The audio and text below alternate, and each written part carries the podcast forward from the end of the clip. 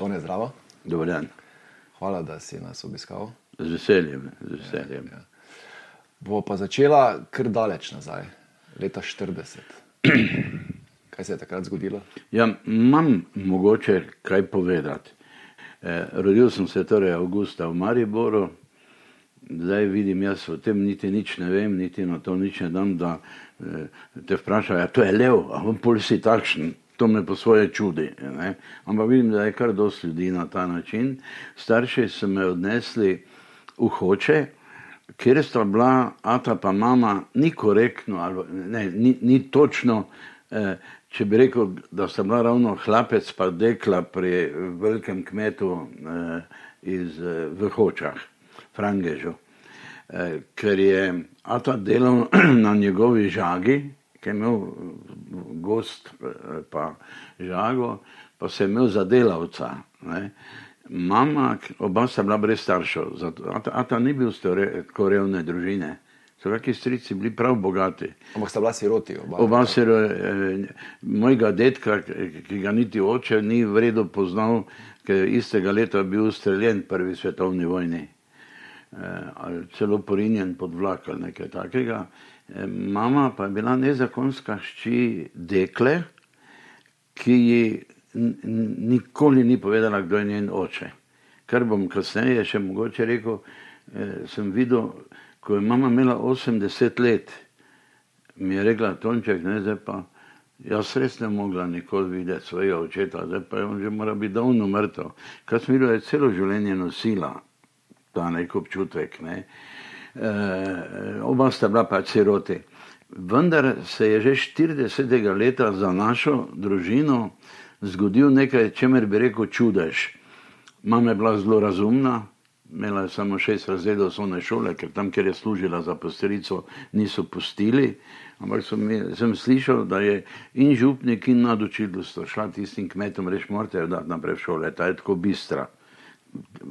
Tako so pa slišali. Ata pa je bežal iz šole.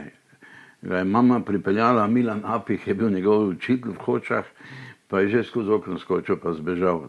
Da, eh, mama je, tako bi rekel, bila zelo razumna, a ta pa zelo čustven. To neurejene starševske razmere mojega očeta in mame so prispevali k temu, da sem kdaj čutil doma, mitska vse morava narediti, da bodo otroci v srečni družini, če mi dva nisva bila. To se mi prav zdi, da ima bila neke vrste obsesija da bi se ne smeta kregati, si moramo biti dobri in skrbeti za otroke. To, da Ata je kljub temu, čeprav sem rekel, da je v šolah eh, bil, ga ni, je ni maral, je naredil neki spit 40. leta poleti za kretnika na postaji, za, za vstop v železnico najprej in, in je bil sprejet na Eisenpon, kar je pomenilo državna služba. Dobil je takoj dve uniformi, zimsko pa poletno še kasneje, ko smo živeli v pesnici, ko je bil že 35 let železničar, je mama likala mu zvečer tiste hlače kretniku, ko je šel v službo, da je bil kot en oficir zrihtan. Toliko se mu je zdelo to važno in seveda tudi socialni eh, eh, položaj družine se je izboljšal. Nikoli nismo bili bogati, ker mama je delala okoli pri kmetih, a da pa je bil kretnik. Ampak je bila nekako zanesljiva služba In Atejo se mi zdi, da se je sam mal počutil, da je nekaj postal. Ne? In v to sem se nekaj jaz rodil. Po štirih mesecih je torej dobil prvo redno službo v pesnici in smo se preselili v pesnico, kjer sem jaz preživel otroštvo. Mene tu zanima bolj, Uh, ker mora biti kar ena zanimiva izkušnja, oziroma mora definirati malo človeka, ne? ker pravijo, da so ta prva leta najbolj definirala človeka. Zdaj ti si odraščal v najbolj grozljivem dogodku v zgodovini bo, bo, človeštva. Bo, bom ravno en detajl povedal, ja, ja. Uh, ko mi niti Ata, niti mama nista prav verjela, da, da res imam v glavi. Ne? Se spomnim, tik predno so aprila, mi je bilo slabih devet mesecev. Nemci prišli v Maribor, so razselili mostove tudi v pesnici. Mi smo živeli pri nekem velikem nemškem kmetu Pilcu, ki je imel tam, kjer je, je imel nek, nek, nekaj poslopja za svoje delavce, neki leseni bar, ali pa nekdanjem hlevu so bile sobe, pa kuhne, niti ni bilo tako zelo bedno, kot se sliši. In je vzel tiste, ki so tam bili v službi. Zakaj je mojemu Atoju dovolil, da je bil na železnici? Pa samo, ko je bil prost, je moral za njega delati. Mama je pa delala za tega pilca. In tudi sem rekel, je prišla za svinsko deklo v hoče. Pa že, ti, ko, ko je zvedela, da iščejo, so rekli, če bo pa pridna, pa lahko postane kuharca. In tako je kuhala za tiste delavce, pa za, za frangeže. In eh, se je tudi malo, ko je gospa bila zraven, je v kuhinji pa naročala, se je zdelo, da je nekako prišla in drugi krok, ne več iz samo one, ki so na njivi plele. Ne. Eh, In jaz se spomnim, torej, da so prišli vojaki, stari jugoslovanski, to se ne spomnim, eh, da bodo razselili železniški most, pa most na pesnici, da naj odprejo vsa okna, ljudje se pa naj vseeno skrijejo v neko klet. E, tega se ne spominjam. To, da spominjam se, da smo bili v neki kleti, velbani, eh, se je upeka videla, eh, vsi. To pri koliko letih, to je bilo zelo zgodaj. Devet ne? mesecev. To še niti sem leto, bil ne? star, pa ja. je že spominjal. kaj? Ja, ja ga, ga vidim še zdaj. Uh, in eh, vem, da nas je mama pokrila z nekimi kocami, ker se, so že zgodaj zjutraj šli enot, uh, zaprli vrata, so bile sveče, ženske so molile, pa pele neke nagrobne pesmi. In mama nas je včasih prišla pokrit, pa vse še mi zdi, da sem čutil, kak je naraševinasta koca me zbadala. In sem potem nekaj eh, let kasneje, Atajo pa mami rekel, kaj je to bilo, ko smo mi bili skriti v pilčevi kleti, pa ste vi molili, ti si nas pokrivala, ko pa se je tu notri čulo, pa je en dojenček umrl od, tudi tu notri od pritiska zračnega. In si šel ti Ata k vratom, pa si jih odprl, pa si rekel, tako zdaj pa je konec. Pa so rekla, butl, to se ne moreš ti spomniti. Ne? Pa sem rekel, "Ja, jaz ne vem, to ti je nekdo govoril. Pa mi dva te nisva pravila, ne? ampak jaz se živo spominjam, prav vi- vidim in barve rjava koca, svečo. Čeprav potem, ko sem študiral za učitelja, sem imel mladinsko psihologijo, občo psihologijo in pedagoško psihologijo. In pri mladinski psihologiji nam je profesor Plemenitaš rekel, da je čudno, da se tako malo spomnimo pred enim letom. Z možgani eh, sveži in so prvi vtisi, in vtisi so od rojstva naprej, so zdaj podzavest, mogoče se nam kaj sanja, ne vem, no. Freud se je s tem ukvarjal, ne, podzavestjo. In je rekel, da ni nič čudnega, če se kdo tako spominja. Pa še se spomnim, da ko smo vpisovali otroke v prvi razred, jaz sem učil slovenščino pa angliščino, ampak ni bilo dovolj učiteljic, ko so mame prišle vpisovati otroke, ne? pa sem tudi jaz moral. In tam en formular, ki ga je takrat ta sekretarjat za šolstvo Republike Slovenije izdelal, pa je bilo tam vprašanje, sem jo spraševal, a je bilo v zgodnjem otroštvu kaj tako se je zgodilo, ali bolezen, ali kaj takega, da bi eh, otroci imeli kak stres lahko. Pa, rekel, pa so odgovarjali različno, pol pa je pisalo, a, a je bilo mogoče med nosečnostjo z vami kak pretres. Pa se mi je zdelo čudno. Ne? Torej, rubrika je bila pred rojstvom in po rojstvu.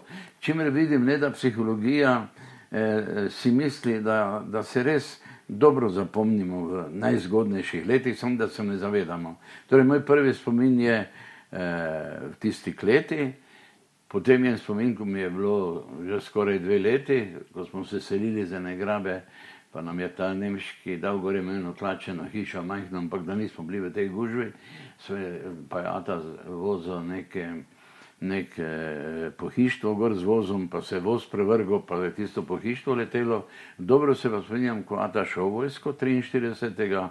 Tisti povratek iz Rusije sem pa v Kolako upisal, če se spomniš. ne. Ja. Ker je bilo pač tako, da je Ata pričal, da je vprašal, stanujejo tu ne Malekovi, ne Parkličevi otroci, mi ga nismo poznali. Ne. E, tako, evo, to so moje zgodnje spomini. E, spominjam pa se, torej, da je bila neka posebna skrb, da bi se otroci dobro počutili. tudi če smo bili lačni, pa niti nismo bili bolj kot drugi. E, to je bila ena skrb. In druga, ki me je včasih malo težila, pa še zdaj ne razumem, je, da sem bil nekako ataj ljubček. Sta mi brat pa sestra, sestra je tri leta starejša, brat je eno leto mlajši, sta mi govorila ataj nonek. Pa me je to prej jezilo, ampak ne, sta že imela neki razlog. In se spomnim, sem šel enkrat, ata me je vzel seboj, potem tudi mene je imel, če smo kam šli ali kaj če nismo mogli vsi. Ja, ampak zvem, da so šla k neki sosedi, malo daleč, drugačnik, pa sem šel z njim, pa se vmes stavil, pa mi je rekel, Tonček, dve stvari ti bom povedal, si za zmerom zapomni. Ne? Zadnje hlače bom dal zriti, da se boš ti lahko šolal. Za tebe bom dal zadnje hlače zriti, za vse, da se boste šolali, ampak ti se boš najbrž najdalje šolal. To mi je rekel na tem sprehodu. Potem pa spet šla naprej in rekel, Tonček, predno bomo umrli, bomo imeli našo svojo hišo. In je prvi duš v 65. letu dokončal hišo v pesnici, za katero sta z mamo najprej delala 4-5 let peko. Pa, ko je bilo dovolj opeke, vse je sam naredil. To se nekako spomnim. Sama ste prav opeko delali, ja, izdelovali, fizično, fizično. So bile neke eh, modeli pa so neke šamotno obleko, tako malo opeko, malo više. Sam nekaj smo kupovali v košaki, ker je bila opekarna. Vse, a ta je vse naredil. Je bil tudi, se rekel, ni bral, uh, je, ker ga je mama silila. Uh, ampak mama je prebrala vse, uh, kar sem jaz v šoli bral, tudi vse razumela takoj. Ampak se mama je bila tista, ki je te tudi navdušila za branje in pisanje. Bom povedal, ja. Ja, ne vem, če me je ona, ja. gotovo imam to po njej. Sestra je tudi učiteljica, ne? moram biti vse, absolutno korekten, tudi do Jožice. Ne? Vendar jaz mislim, da je brala na učiteljišču v glavnem to, kaj so naročili za čtivo. Jaz pa se prav spomnim, v enem tretjem letniku sem bral uh, zločin in kazen. Mislim, da tudi mami, je mama vse brala, kar sem jaz bral. Pa. In je mama prebrala in potem je na koncu rekla, tam je ne, ta razkolnik, ko ubije dve ženski, eh, zaslišuje ga in Porfiri Petrovič in eh, tudi v eh, analizah literarnih je isto vprašanje. In eh, ta Porfiri takoj ve, da je razkolnikov. Da, in ga ne preganja, da oni čez dve leti pride sam se ne, prijaviti. Takrat je mislil, da ima neko etično in moralno zagovor, da jih je ubil, ker on se ni dotaknil denarja, ker sta bili bogati starki, ki sta druge spravljali na boben pa ni razumel, zakaj. Imel pa je prijatelje iz vasi, ki so jih vrgli iz univerze, ker niso imeli denarja in je mislil, da bi pomagal in je mislil, da ga to upravičuje. Ves čas se na, na, Napoleona eh, sklicuje, da je hotel demokracijo v Evropi, konec kraljev, čeprav je potem sam bil še hujši.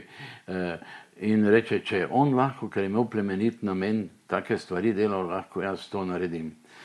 Ampak prvi zboli, dobi epilepsijo, potem umoro in čez dve leti ve, da mora dobiti kazen, da je to bil zločin in, in se gre prijaviti. In eh, ne pove takoj, tam bo da nekaj vprašanj, ta preiskovalec, pol pa on reče, no, me zanima, a zdaj ste že bliže temu, kdo ga je ubil. Pa ta porfiri reče, ja, razkolnikov, od prvega dne je jasno, da si ga ubil ti. In ta je usupljen, pravi, kaj me pa niste prijeli, če pred dvema letoma. Rekl, ne, sem hotel, da ti prideš, sam se izpovedati. In Dostojevski je zato tako velik pisatelj, eh, on se ne postavlja za sodnika, niti nad zločincem, ampak poskuša razumeti, kaj bi tebe, mene, nekoga, kaj, kaj se s človekom zgodi. In se spomnim, da mi je mama rekla, Tonček se zdaj več ne vem, ker je glavni junak v tej knjigi, ali je razkolnikov, ali je ta porfiri. Pa če bi se ti z literaturo ukvarjal, bi videl, da se resni eh, analitiki rečejo, da je pravzaprav sta dva enaka ali pa kdo je pametnejši.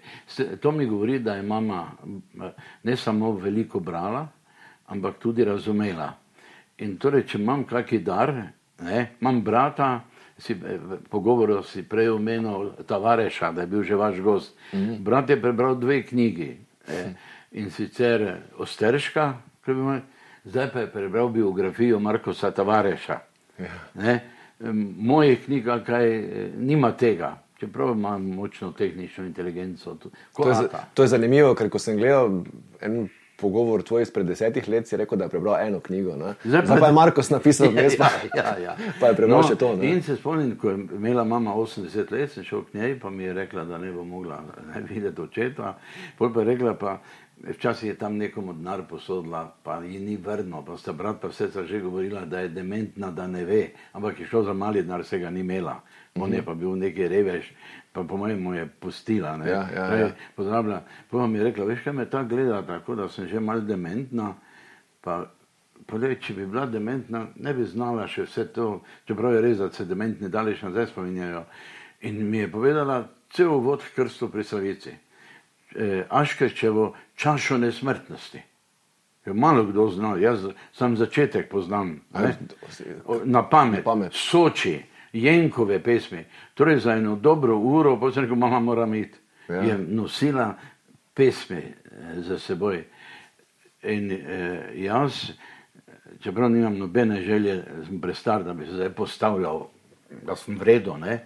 ampak jaz tudi mislim, da še znam sigurno za dve uri cankareve proze na pamet in sigurno znam, eh, kaj pa vem, mogoče sto pesmi.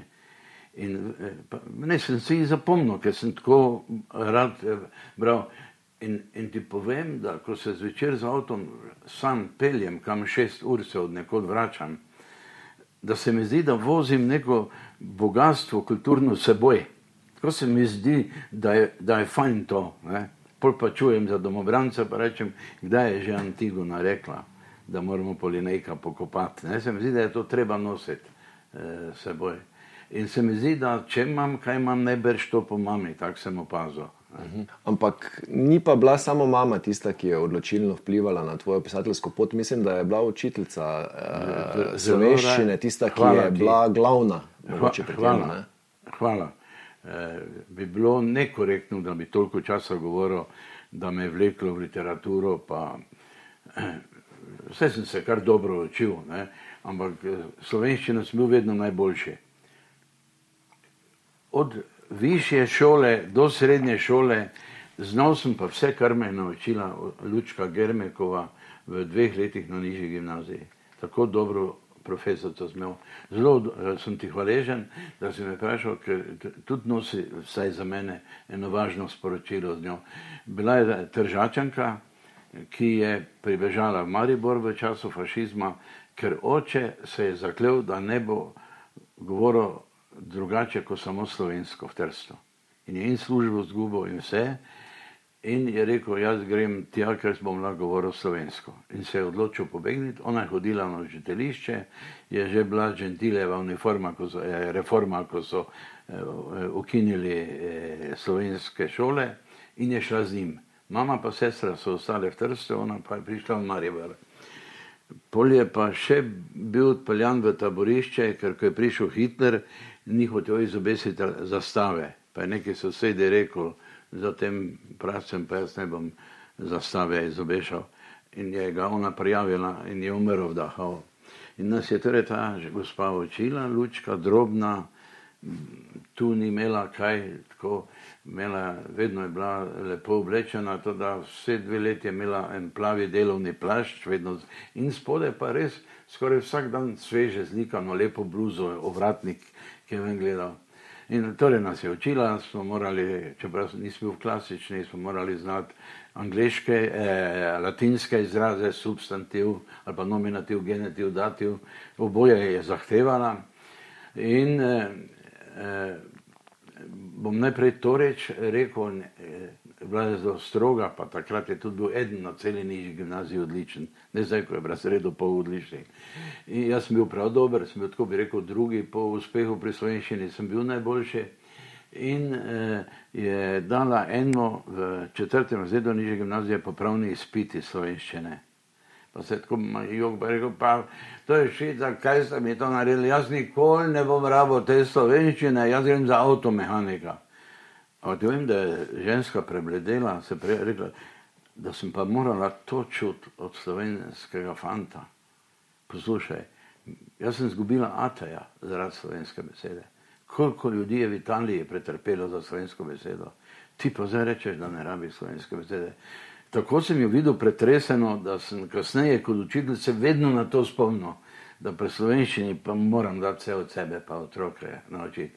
To je bila ena reč, ki me je presunila, druga pa je bila, smo pisali, da so še bili taki zeleni zvezki, se boš gotovo spomnil za šolske naloge, smo pisali šolsko nalogo iz slovenščine in je res, predno, ko je prišla, je prebrala eh, Aškerčevo ponočno potnico, po nebu vči plava, kako gre za tem brodnikom čez eh, Kuga na drugo stran Drave. Ne?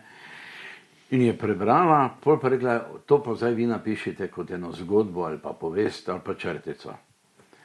In sem jaz tako, tako ne bi se rad kaj s tabo primerjal, ne, ampak tako malo fantastično, da ta čolnar čuje, da nekaj šklepečejo kosti, pa gleda, kje je to, pa pride ena figura, ki nima pravega obraza, eh, pa reče, pelje me čez, pa jo od straha pelje, ne, eh, pol pa mu ona reče, kdo tvoja, sem druga, ime mi je Kuga.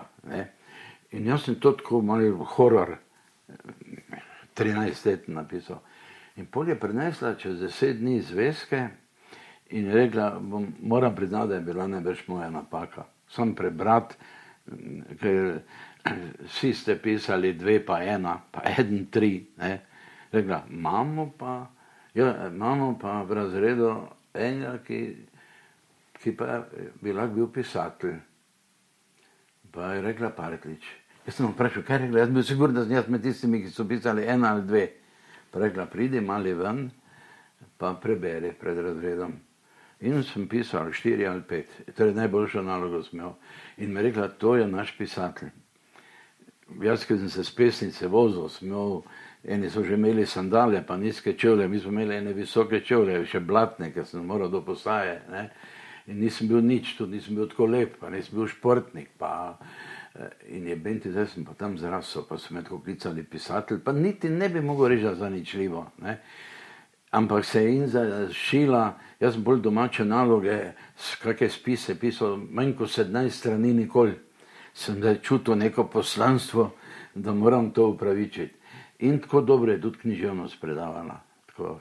Torej bi lahko skoraj da rekli, da čisti tvoj začetek je bil fantazijska literatura.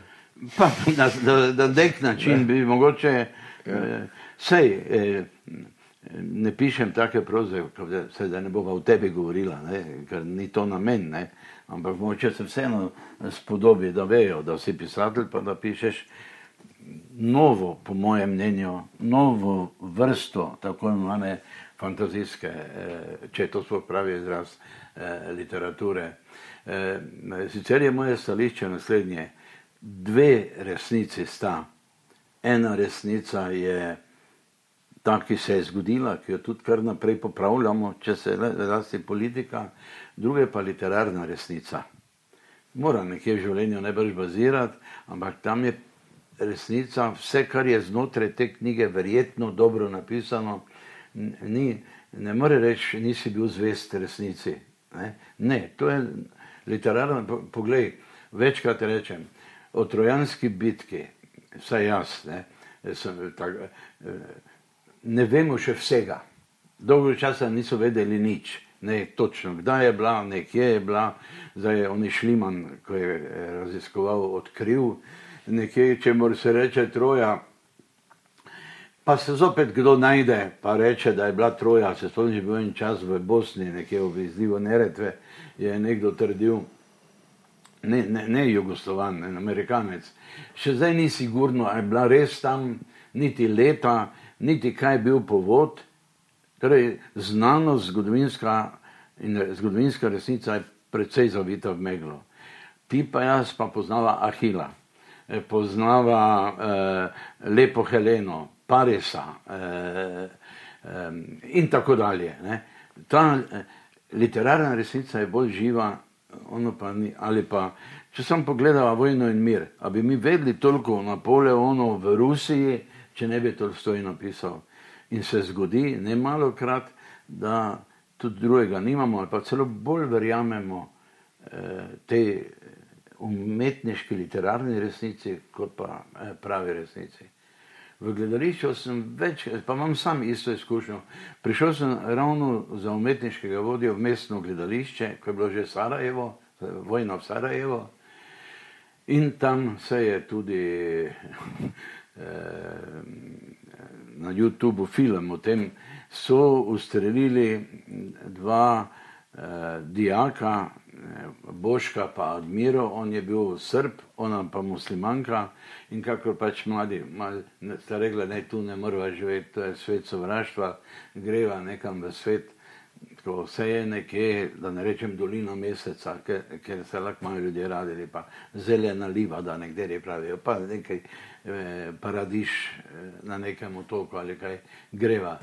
In zašla v Benih, čez en most, ona še tako vrtela neko torbico, da ne bi kdo mislil, da, da je kaj drugega, kot dva razigrana za ljubljenca in da jih je en snajperist oba ubil na eh, Vrbanskem mostu nad Miljacko, ampak so bili tam, jih, jih sedem dni niso mogli iti pobrati. Pol je umprofor za tanki zasedel, da je šel oče od nje jo odnes, pa sta bila že oba v črvih in tako dalje. In je nekdo naredil tudi film, ameriški eh, eh, režiser, reportaž, naslovom Sarajevska, Romeo in Julija. Ne. In potem sem jaz rekel, ja, vse je ista zgodba. Ne? Tam so se starci Montegi pa Kapoleti sovražili in ubijali tam mladega človeka in mlado ljubezen. In kaj imamo mi zdaj tu na Balkanu drugega? Stari politiki, ki imajo zamere, ne vemo odkdaj, se vmes pa postrelijo dva zaljubljenca, ki so bila Sarajevska, Rome in Julija. Ne? Z tega vidika sem dal takoj na repertoar smo umaknili eno drugo, pa zelo igrajmo to, da v svetu povemo, kaj starci delajo eh, otrokom. Ne. Pa ni, ni, ni bil tako odziv, kot sem mislil, ne. ampak meni se zdi, da je ta zgodba o Romeo in Juliji resničnejša od resnice same. Ali pa Antigona, ko ve, da je treba pokopati tudi Polinejka, ki je bil izdajalec. Dve mrtvi trupli, goli, krvavi, onega lahko pokopljemo, tega pa naj psi, pa šakali požrejo se pa reče znameniti stavek, ne da se vražim, da ljubim na svetu, sta oba moja. Ne? In če pomislim, da mi nismo pokopali svojih mrtvih, vseh, pa se ne spuščam na te reči, kaj, kdo jih je, pa kako je to bila samo objestnost zmagovalcev, ki je znana družbena bolezen po celem svetu. Ko se podpiše kapitulacija, pa premirje, še en teden pokajo pušče, eh, puške.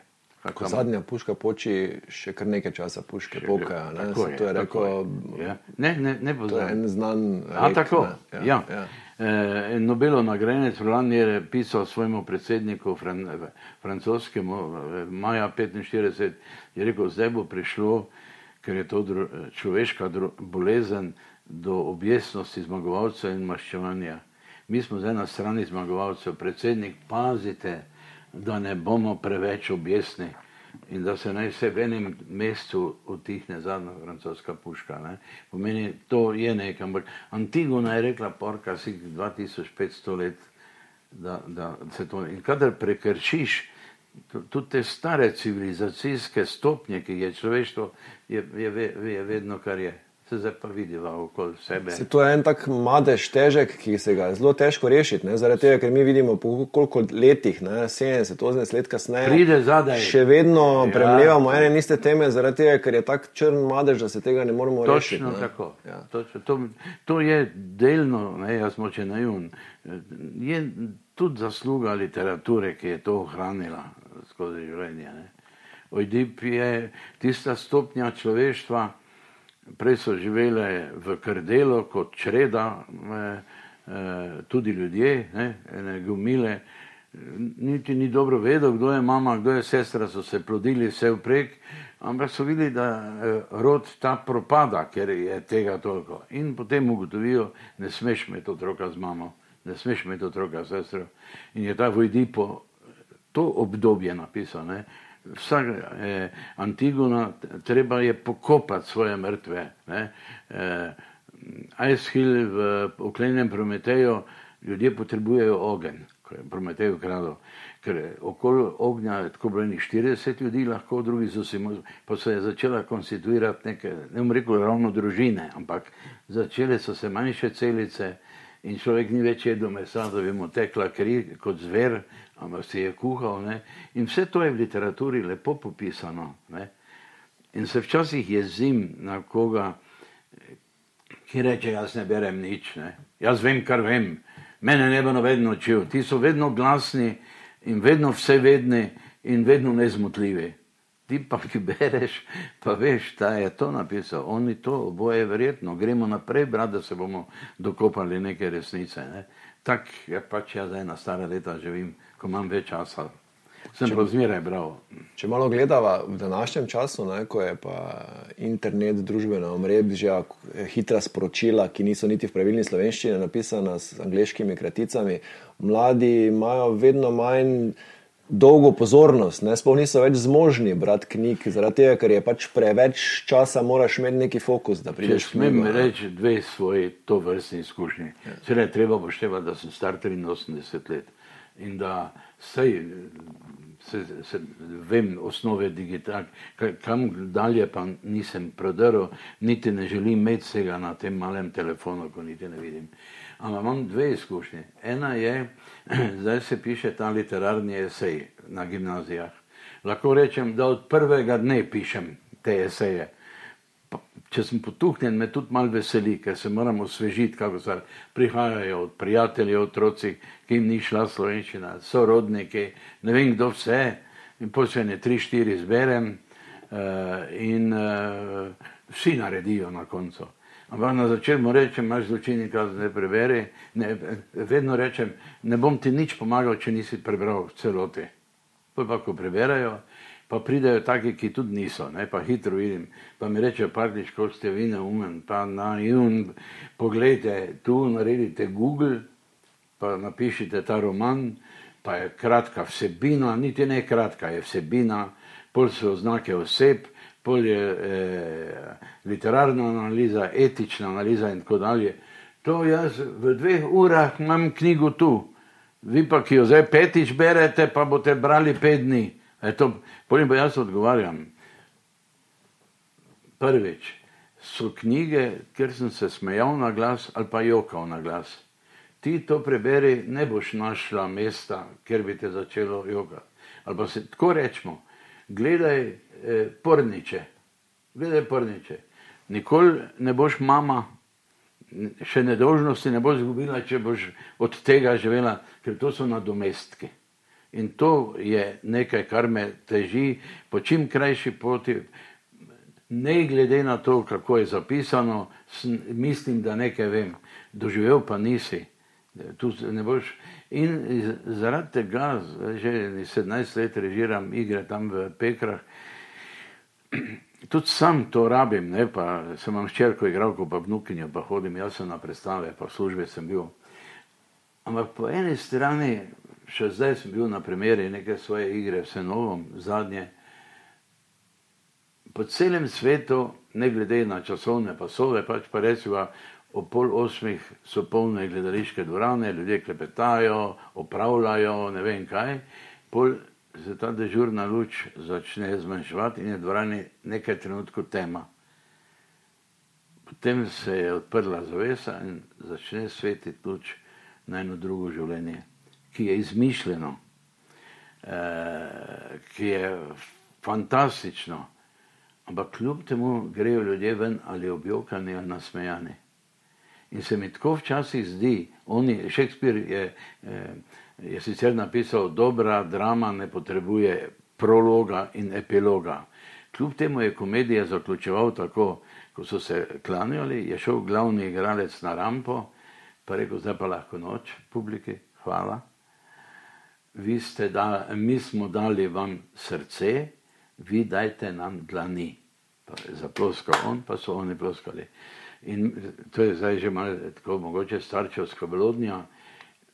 Meni se zdi, ne, zlasti za temi kontakti, da se nam mudi, da je te dve uri soočenja, ko se gledamo, pa se smejemo, kaj se na odru godi, ali pa se jočemo, ali pa je obojega.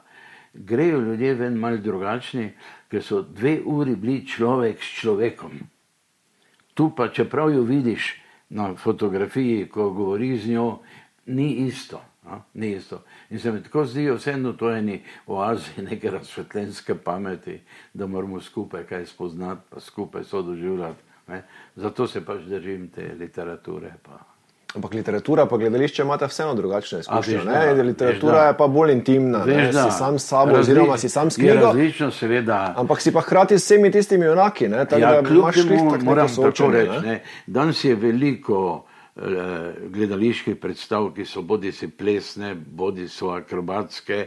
Eh, performanci, eh, inštalacije in tako dalje. Vse legitimno, ne morejo biti vse tako, kot sem bil jaz eh, mlad.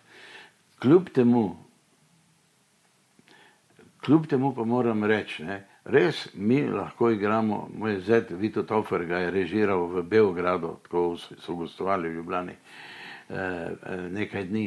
Ne, ne, tudi njegov ujdib vzame telefon, pa telefonira, to je neologizme. Ne.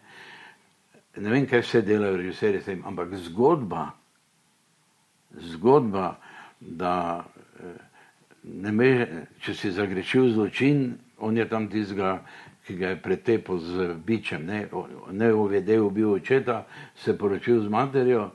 Vse to je, ali pa Rome in Julija, sta do nas vseeno prišla prek črk, pa prek literature ni, ali pa mladi režiserji, nekateri pa polnoma spremenijo Shakespeare ali pa večkrat če Moljera. Seveda, naj, mora biti svoboda, eh, ker so to dve različni stvari, pa on hoče biti gledališče svoboden. Ampak pol te mora biti toliko v hlačah, kot Moljera. če ti zdaj njegovo daš v zadje, pa samega svojega tartifa vidiš. Ne?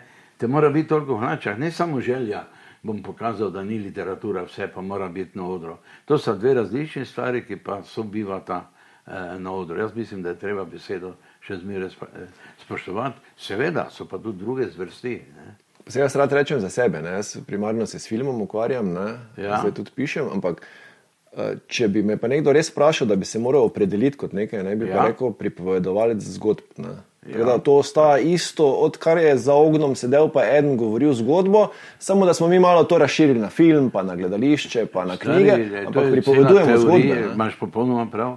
To je tudi zdaj berem, ne, jaz se ne znam zmišljati nekih eh, teoremov, ampak berem resne stvari, ki reče, da so se celo neke kulture obdržale, ker je bil pripovedovalec.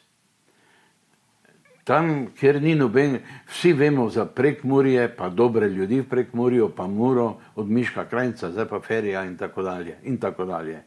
So nekatera področja, ki ni bilo pripovedovalca, da bi zgodbo ali pa eh, recimo eh, stvari v taborišču, veliko ljudi ni hotelo o tem govoriti ali pisati, ker so bile neke bolečine.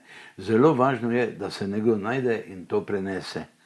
Če ni pripovedovalca, v deželi je slabo, Mo, mora biti. E, so pa seveda, vse eno in drugo je avtonomno, odgovoren moraš biti vsot etično, pa znati moraš nekaj, nekaj moraš znati. No. Sej, uh, potem si ti nekako bi se reklo, uradni pripovedovalec slovenske gorice, pa Maribora. Ne? Zaradi tega, ker, kot sem jaz bral tvoje knjige, večinoma črpaš Seveda, iz svojih spominov, iz svojih izkušnj, iz dogodkov, ki so se zgodili v tvojem okolju. Ja, ja. Jaz sem zdaj zadnji roman, ki sem ga napisal, so ljudje za vzhoda, ne, ki mi je išel. Ne. E, se godi med obema vojnama. Veter z vzhoda. Ne, e, ne veter, e, veter z vzhoda. Ja, ja. Ja. E, e, sem to hotel reči. Popisujem leto 34-35, eno leto med obema vojnama, ni še vojne, čeprav se spomnim, da mi je Ata rekel, tona, tam 35. leta smo se pa že začeli malo bati. Ker je Hitler potem prišel v Nemčijo. Ne. Recimo 34. leta, tako mirno leto, julija 25. umre eh, majster na Unco. Dan kasneje v Nemčiji likvidirajo Dolfusa, je bil nacistični puč, ni uspel, ampak eh, kanclerja so ubili, ki je bil proti nacizmu, pa proti Hitlerju. In v jeseni septembra ubijajo kralja Aleksandra, torej eno mirno leto, še ni vojne, pa so že tri smrti, ki zdrmajo z Evropo. In Jančar ne, napiše Severni si, ne, tam se je videlo, in ljudje govorijo nekaj hudega. Bo, ne. Ki je bil resničen. Ja, ja recimo, oče mi je ja. da ga je hodil gledati. Ne. Ampak Jančar vsega naredi metaforo, pravi magnet eh, zemeljski, severne eh, igla se je stresla, ni več normalna. Tu se bo nekaj zgodilo. Je, jaz pa pravim, eh, ta vzhodni veter ima več eh, pomenov. Eno je, da pri nas res piha po dravi navzdol. So pred vojno zdravniki svetovali materam, če so imeli otroke, ki so imeli astmo, kaj naj grejo na Dravski most, pa naj bojo tam z otrokom dve uri, ker vedno prihaja sveže zrak dol med pohorjem in kozjakom zdravo. Zahoda. Ja, ja. Spomnim se pa mame, če so bili veliki oblaki nad Wurbergom ali pa nad Lenartom, pa rekla, da je to vse drava odnesla. Ne? Ni prihajalo gore. Tako je dvakrat na leto, kakšen fen bil ali kaj, pa je pihalo eh, z vzhoda, pa so vsi pravili, kaj je narobe. Nikoli ni tega vetra, zdaj pa je. Torej, malo sem se s tem pohecal. Drugo pa je, kar se mogoče premalo zavedamo, eh, če, če, če sem predolgovezen, me opozori, prosim. Eh, vem eno stvar, ki sem jo šele za eno stare leta videl, pa prebral pred dvema letama ali tremi je imel naš Andragoški zavod stoletnico. Ni bil Andragoški, ampak stoletje tretjih univerz, pa ljudske univerze v stari Jugoslaviji. In me je ravnateljica, pravzaprav direktorica, naj, imam, naj pripravim proslavo in sem zdaj vse to bral. In najdem iz leta 1920 naslednji članek, Sicer je šel v Marburger Zeitung, ampak je v slovenski pisal in tudi v slovenščini. Eh, tudi to je interesantno. Ne? Vsi veliki, ki so prišli, recimo Slomšek, je takoj ustanovil bogoslovje. Tako da nekateri, ko govorijo o visokem šolstvu v Mariboru, grejo vedno k Slomšku. Rečejo prvo visoko šolo, bogoslovje. Ne? Majster je takoj v kadetnici naredil višjo oficirsko šolo v bistvu za naš nivo takrat vojaško akademijo, ker so vzgajali zase te tevene pionirje, kaj, inženirje, ki delajo mostove, pa te reči. In seveda eh, vele sile, ki so delale premirje v Parizu, so rekli, pa kakšna država je ta, ta, ta Jugoslavija? Imate kraljevo vojsko, ki je državna vojska, pa imate neke majstrove borce, Potem še tista prva SHS imela še zmerom neko milico, pravi, e, to je treba ukiniti takoj. Mora biti ena vojska pod eno komando, da, da lahko vstopite v Evropo. Ne. In so torej tu ukinili to majstrovo šolo, jo prenesli v bližino Beograda, kasneje pa Beograd. Glih, eden Džunkovič je bil direktor, piše, da so ne samo odnesli mize, pa stole, pa table, tudi krede, vse je šlo v Srbijo. Ne? In to je bila pol mal kot ena kasarna za, za te, ki so imeli vojaški rok. In ta, eh, sem se tako imena spomnil, Džunkovič, Josip, eh, ki je bil prej direktor tega kot polkovnik, je napisal naslednji članek leta 20. Ljubljana je ravno dobila državno univerzo. In ne, jaz sem to nekajkrat prebral, ne, ne, ne znam pa na pamet. Pravi, Ljubljana je dobila državno vse učilišče, ne? to je odlično. Lahko rečemo, da smo slovenci univerzitetni narod, imamo svojo univerzo, svoje vse učilišče, se pravi. Maribor seveda nima tudi nobenih pogojev. In to pa je zdaj njegova lokal patriotska teorija, še boljše, da nimamo univerze. pol pa on piše, Ljubljani se bodo zdaj morali narediti fakultete, dekani, eh, rektor, morali bodo srednješolski profesori imeti doktorat, da bo tujina eh, sprejela to univerzo kot enakopravno, da bo človek se prešolal in, eh, in tako dalje. Rego, in če bodo oni zdaj eh, ocenjevali, pa bodo to na Dunaju, Gracu, Budimpešti, Zagrebu, ker so že uveljavljene univerze, te njihove eh, izpite pa dizertacije. In pravi, nišče ne bo pisal o Barju, ker se ga ne poznajo na Dunaju. Nišče ne bodo, zdaj bodo vsi pisali neke teme, ki so pomembne za Evropo in svet. Ljubljana ne bo imela dosti univerze, ne govorim jaz, govorim, eh, njega citiram. Pravi, Maribor pa ima zdaj šanso. E, imamo 25 srednjih šol, kar je res, jih je Bračič popisal, recimo samo z področja kmetijstva je bila eh, vinogradniška stroka, živinoreja, eh, sadjarstvo, je bilo 6-7 samo na tem področju, potem, ker so bile tekstilne tovarne, ne, nekaj strojnih, eh, srednjih šol in pa seveda klasično realko in enako kvalitetno trgovsko akademijo, tam, kjer je danes eh, srednja ekonomska šola. In on pravi, dijaki, vi se morate zdaj tako učiti, kot se oni na univerzi učijo. Morate vse, vsi se morate učiti.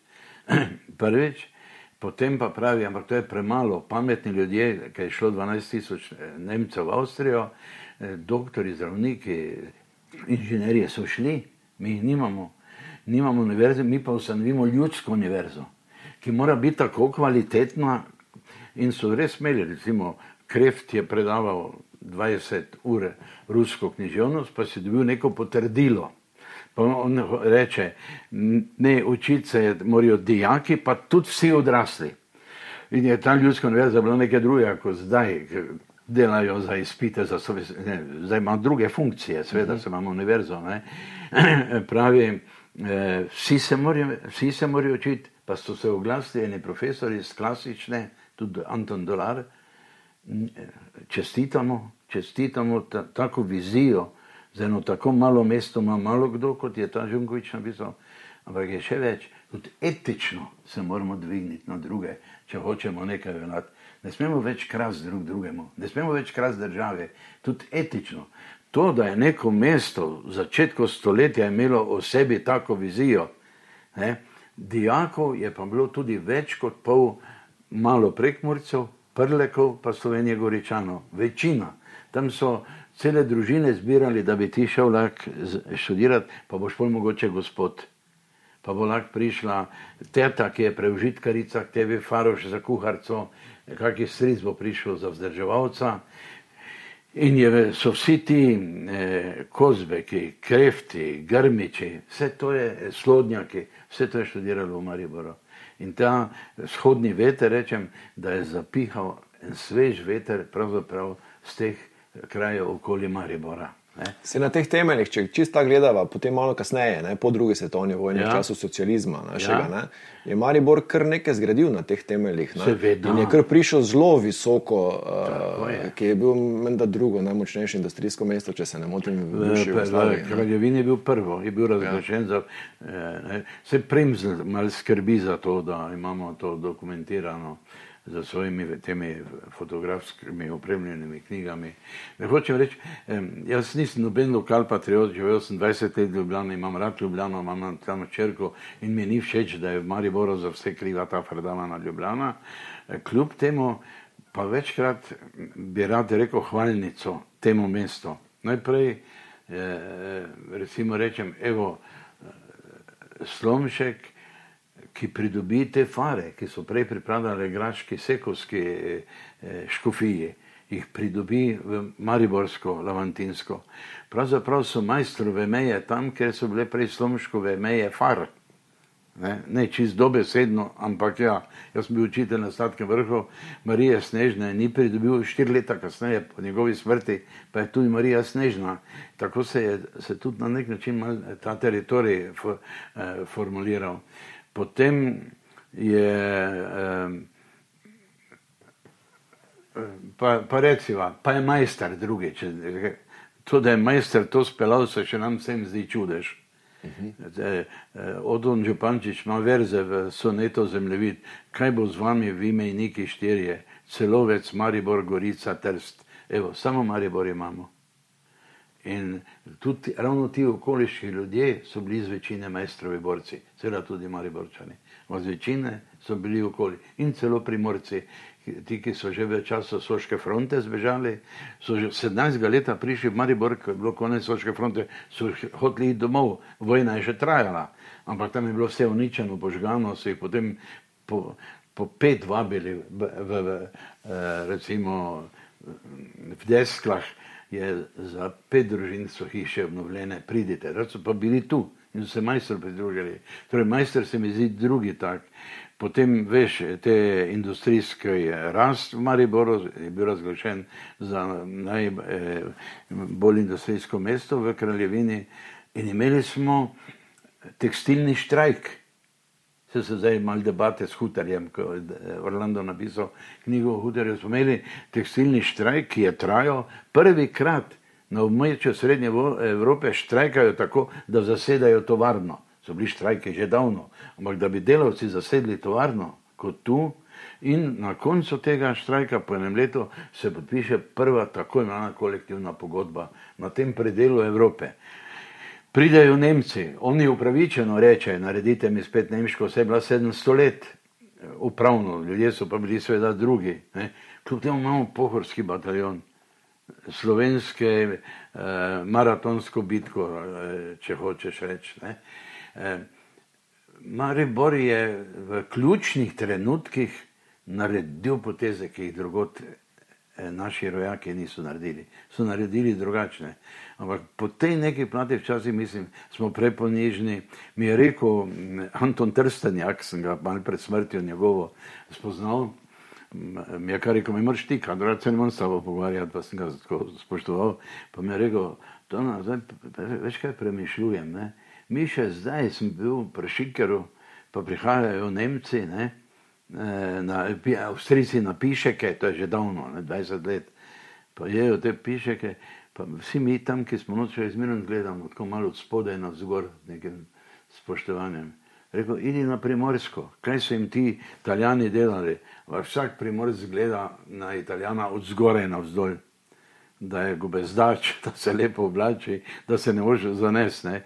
Je e, tu nekaj bilo, ampak e, kar moram reči, da skozi zgodovino se je mesto dosti krat odlično izkazalo.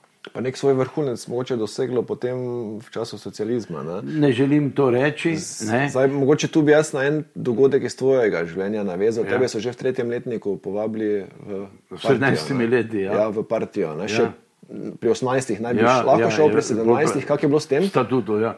Zvem, da me je ravnateljica poklicala, eh, draga Humek, pa mi je rekla, da včeraj smo te sprejeli v partijo, ne? se si pridn, ne? se dobro učiš. Pa, se, pa jaz sem tudi eh, bil sigurno ponosen, jaz sem verjel, da je nekje svet, ko bomo enaki ne? in tako dalje. Sem rekel, hvala, sem da ne odhatejo, pa mami povedali, ne? pa rekla vredo. Eh, Eh, prvič smo, smo veliko tega verjeli. Pol se šele, eh, ko greš na teren biti učitelj, pa vidiš, da vlada neki, neki, eh, ne, nekdo, šef zadruge, kaj pa ljudem jemlje, ne? se je bilo veliko hudega. Pa ta splošna vera, ki je takrat, mislim, jaz sem zdaj že toliko odmaknjen, ker sem toliko mlajši, ta splošna vera v ta svet, ki bo ravno jutri, da bomo vsi enaki, da ne bo mej, da ne bo držav, da ne bo vsega napisal, tega. Ne? Mi smo verjeli, ja, da bo. Je ta vera bila resnična ali se je nekje zavest? Mi smo imeli na učiteljišču, smo bili seveda indoktrinirani dodatno. Mi smo bili inženirji mladih duš, ko bomo šli v šolo. Sem jaz bil po eh, komunistični misli, da moram vzgojiti, ne, sovražiti, eh, jih utegniti krščanstvo ker je opi na dialektični materiji. Pol vidiš, kje vse to poka. Ne? Pa tudi ta večna želja, da bo, se imaš dve vrste ljudi. Ne? Cirkev je blizu tega, da je bil na začetku raj. Na začetku raj, pa sta ga dva nekaj polomila in potem se na nek način slabša in bomo imeli sodni dan, da bomo tam, eh, kjer se je začelo. Ne? Komunizem pa ne, dokazuje, so bili sužnji na lasniškem redu, si lahko bil sužnja, pa se lahko delo z njim kaj hočeš. Pa so bili feudalci, ga nisi smel več ubiti, neke zemlje imel, ampak ni smel, ni bila njegova in ni smel iti izpod tiste grofije ali kam, ne. Kapitalizem, ne, so delali, je nekdo izkoriščal, ampak položaj in pravičnost človeka se skozi zgodovino, dialektični materializem, misli se, se boljša. In socializem je samo vhodna vrata v raj na zemlji. Ne. Mi smo šli od grdega, groznega v raj komunizma, drugi so pa šli iz raja nebes vedno navzdolj. Ne. In to seveda ni šlo ideologom eh, pamet. Ampak, ampak skozi ta vrata smo vstopili v turbokapitalizem, ki ni ravno ja, podoben. Ja, kot rečeno, uh, se ne, se ne želim več ukvarjati, ker dosti s politiko gledam ena poročila, ne oboja, ne. E, tako da ne bi, ne bi rad to rekel.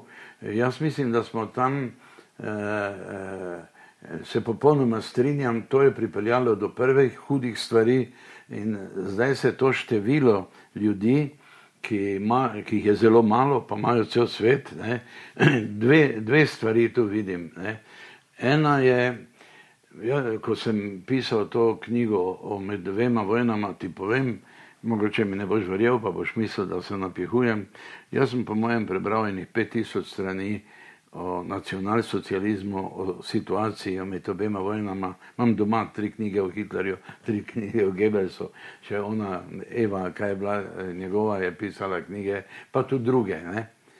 In ko sem to prebral tudi na me prvi krat, čeprav sem po naravi optimist, sem zacvikal, se mi je zdel svet dan zelo podoben, podoben času pred prvo svetovno vojno. Ne samo, da je bila tam vojna v Afriki, Libiji pa Etiopiji, eh, pa potem na Polskem, tudi mi imamo eno vojno blizu, zdaj imamo še... Med prvo pa med drugo ja, svetovno vojno. Ja, ja. ja. Ampak danes imamo zopet to, drugič, eh, eh, eh, mi dva pred 20 leti nisva sploh poznala sintagme sovražni govor. Danes je med nami, je v parlamentu, med dvema človekoma, ki drugače mislita, ker je vse nek, neke, vrste, neke vrste ideologija. Ne. In eh, z tega vidika se mi je zazdel eh, čas, ma, sem prvikrat zacvikal, da je neka taka atmosfera, kot je bila pred drugo vojno v svetu da je ena taka atmosfera. Ne. Poglej, eh, tudi naš obrambni minister je moral, seveda, se sem bil v parlamentu, pa sem hodil na take seje, naročiti ne vem, 200 nekih oklepnikov ali vozil ali kaj. Že s tisto patrijo smo se zašili.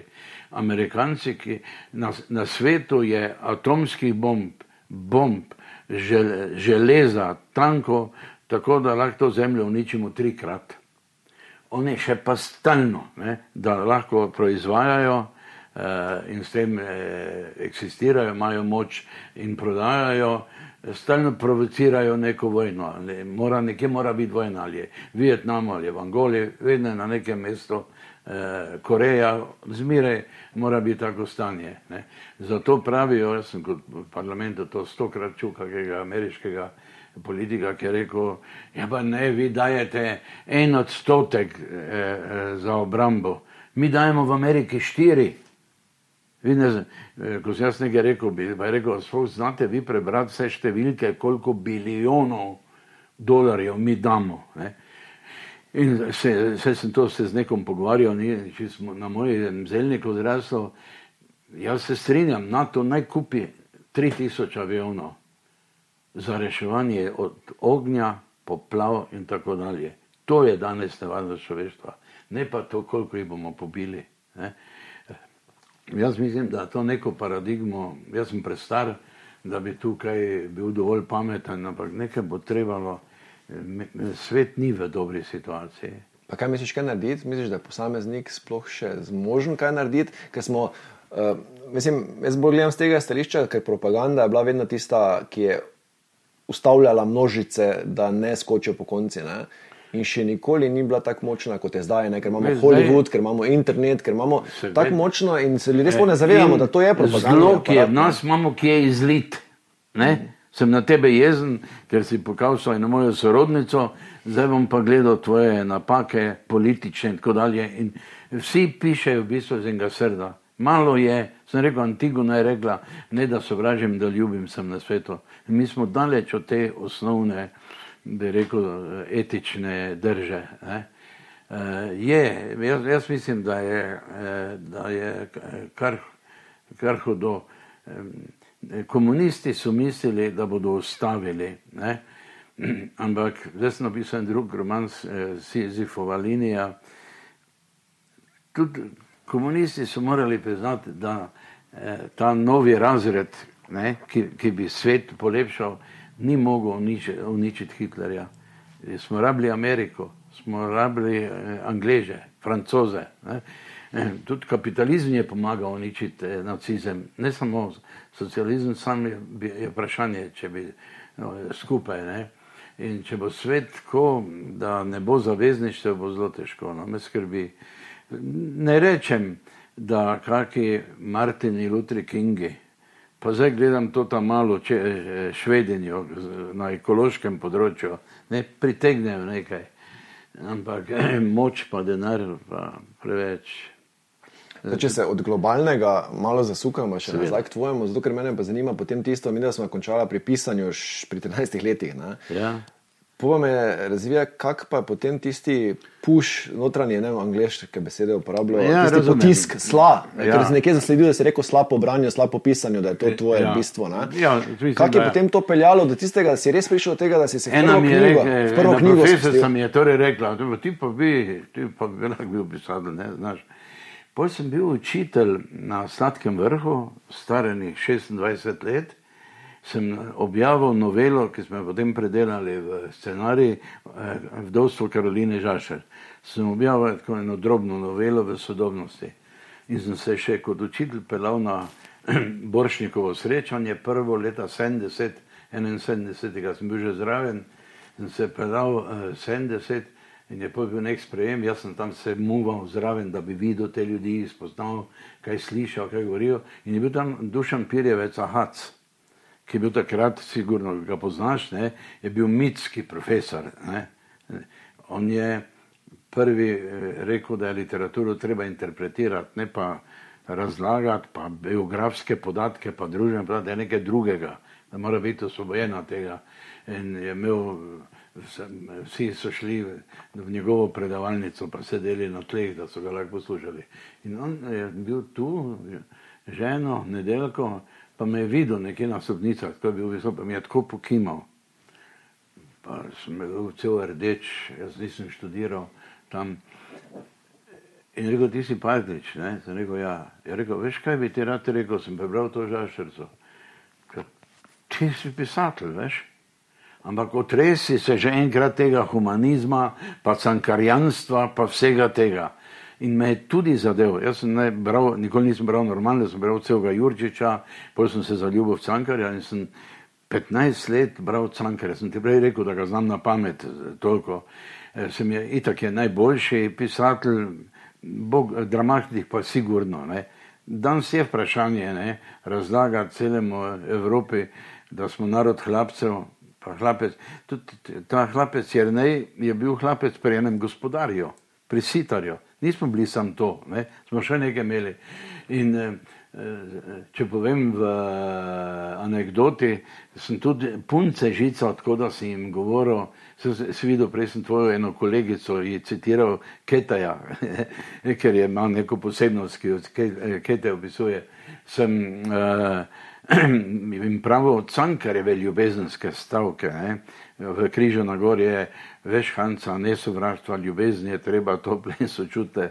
Jaz sem se pa v, v, v eh, parku dobil z eno angelico z velike polane, pa sem prav več angelica, ne sovraštva.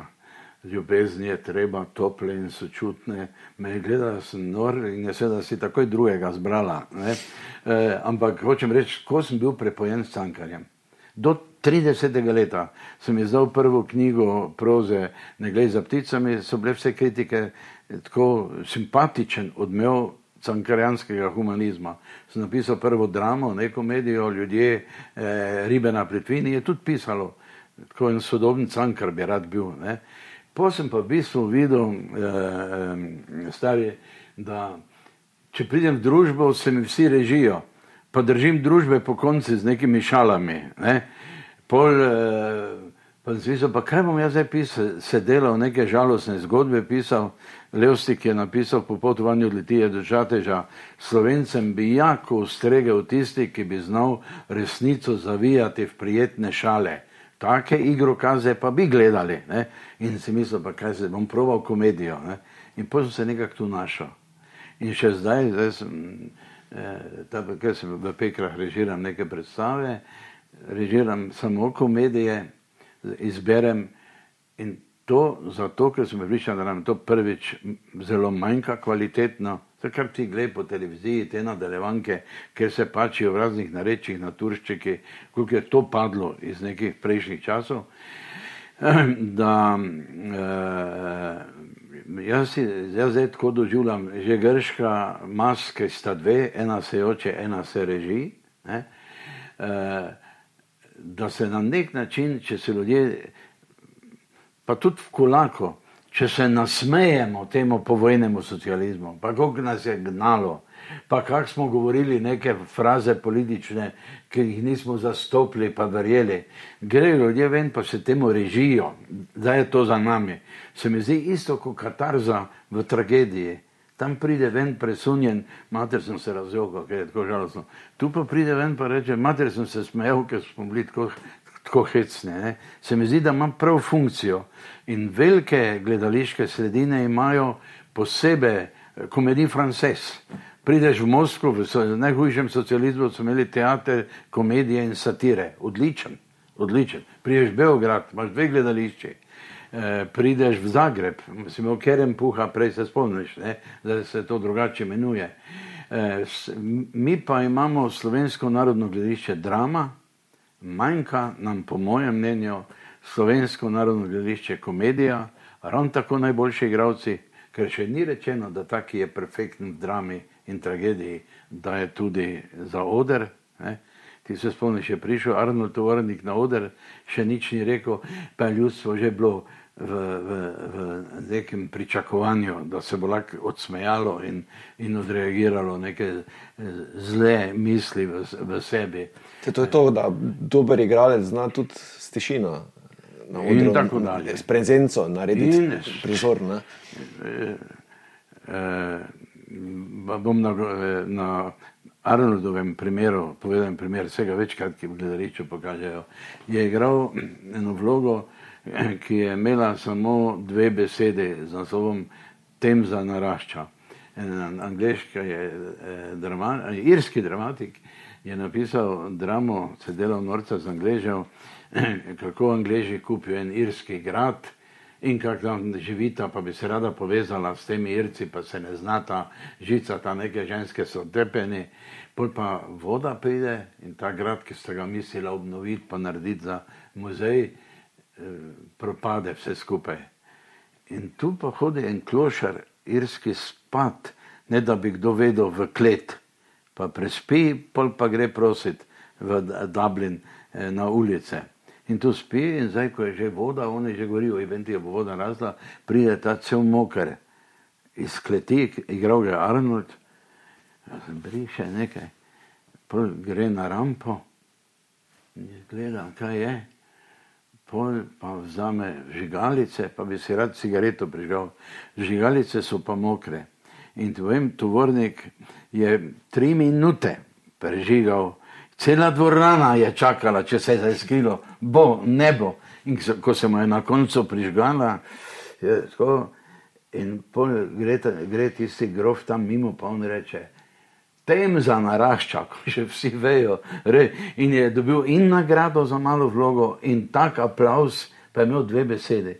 Če imaš to silo v sebi, moraš, to je kot ta fredamanski eh, prenosni telefon, mora biti poln, da lahko kaj naredimo z njim. Igravc pa učitelj v šoli ravno tako, mora priti poln v razred, da lahko da. Ne more biti prazen, pa jezen, ne, ne moreš dati. Ne. Ti se moraš sam kaj vem, jaz da bi imel občutek, da sem še na svetu, berem, pa se polnim z novi, pa se jezim, kaj bi moral še se. Zdaj verjamem Sokrato, ki je rekel, ki je bil največji filozof svojega časa, samo to vem, da nič ne vem, vedno spi, da se dela. Jaz celo življenje berem in sam to vem, da nisem nič prebral, ker karkoli pogledam, so nekje po svetu še velike knjige. Kaj še leče, pomislim, sem bil v nekih knjižnicah, so me v klet peljali, Jungen, bibliotek v Minhnu, recimo, eh, ker je 200 metrov hodnika, tam pa knjižne police, ne vem koliko predalo in je notri milijon knjig. Porečejo, ja, na svetu je pa 100 tisoč takih knjižnic. In potem si včasih mislim, kakšen napuh je to, da bi jaz na vse te knjige rad še eno svojo postavil. Je sploh treba, vse je toliko. Ne? Zdaj se torej sekiram, da sem tako malo prebral, čeprav sam berem, ne? ker je toliko sveta. In res blagor tistemu, ki ne bere, ne ve, da je še kaj več okoli njega, kot on sam. Ne? Za pisateljstvo je nekako tvoja osnovna bit, ne? ker si, si večkrat rekel, da uh, edino, edino, ko si ti zares stone partič, ne, je takrat, ko si Bravo, sedel pred belim beli list. Uh, tako se počutim. Jaz sem bil učitelj, eh, sem bil dramaturg in umetniški vodja in sem bil poslanec. V vseh poklicih sem se počutil zanimivo. Bom še vseeno na glas povedal, čeprav se ljudem ne prikupim, ne? nič mi ni nerodno, mogoče sem bil predolgo. Tudi da sem bil poslanec. Jaz sem bil od leta 90, ker še bila več, eh, potem pa od 92 naprej, ker je bila nova ustava, pa smo delali novo ustavo, pa smo delali plebiscit. Pa, kar dosti bi rekel, važne stvari se ni dalo zafrkavati, eh, kaj, važne stvari. Obenem sem spoznal, kak se dela politika, pa kaj je zadaj, pa kaj se vidi. Danes vsakega, ki gleda malo televizijo, vse ve, kateri so svinje, kjer je krado, taki nič ne ve, pridem dom za ostarele, mi kakšna, eh, eh, kdo reče, ženska mi reče, pa reče, kaj vam je dolg čas, jaz se gledam televizijo, pa se nič več ne zapomnim. Se, se, ti nisi moj sin, ne? mi reče, vidim, da je tudi ni, poj pa mi reče, najrejši pa gledam eh, poročila, tu not imam slovensko politiko pa ne ve niti kdo sem jaz, niti odkot je, ker je že dementna, to se ji pa zdi, da politiko pa zastopi. In se mi zdi, da smo vsi slovenci mal taki, vsi se preveč zastopimo in tudi preveč ukvarjamo s to politiko. Vsi mislimo, zato mi ni žal, da vseeno nekaj malega vem, kak je.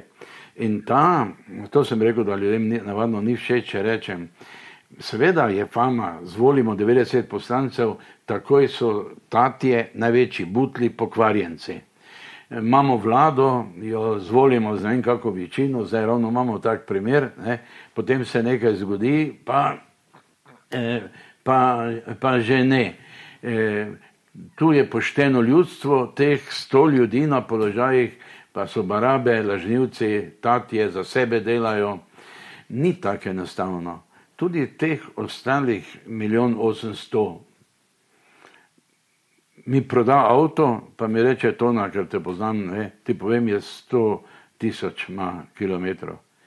Mi reče, takoj prvi krat mehanik, kaj se te to kupili, to mora imeti 180 tisoč.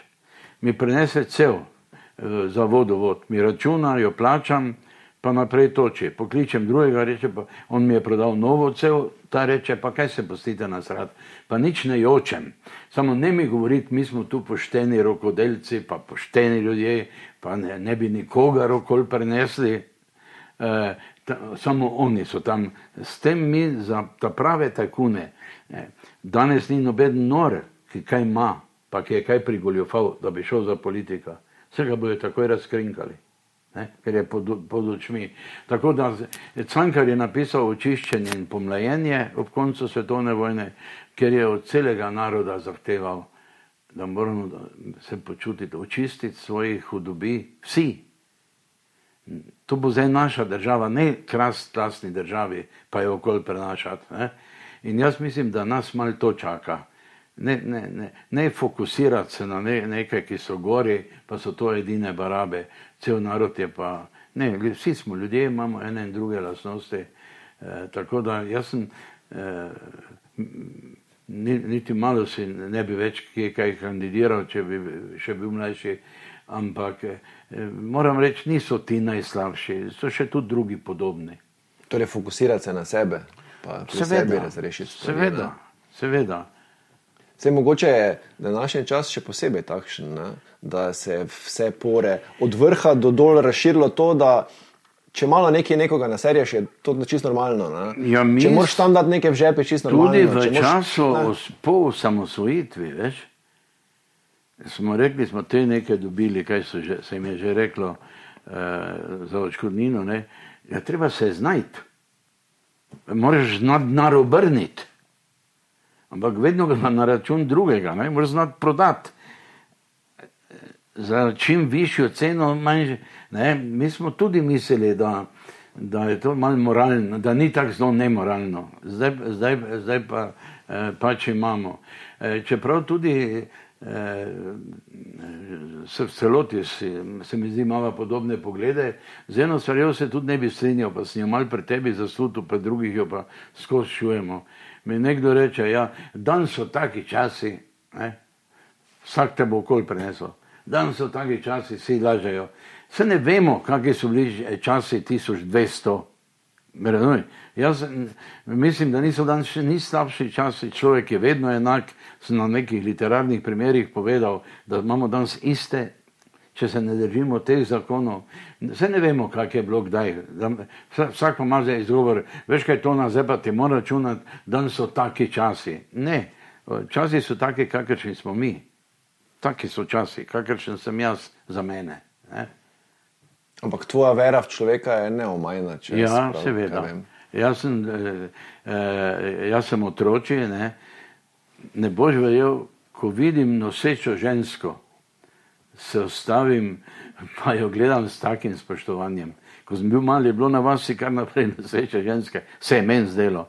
Zdaj se mi zdi, pa, pa ko peljejo malega otrokeca, jaz rečem, dajte pokažite mi, ker se mi zdi čudež. Ne? Pa se pa že bojim, da bo nekdo rekel, da sem pedofil, ne, da te otroke gledam.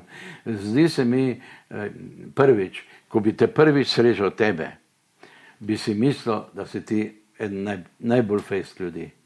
Bi me moral dvakrat nategniti, da bi rekel, zdaj pa, ne, zdaj pa z njim ne bom.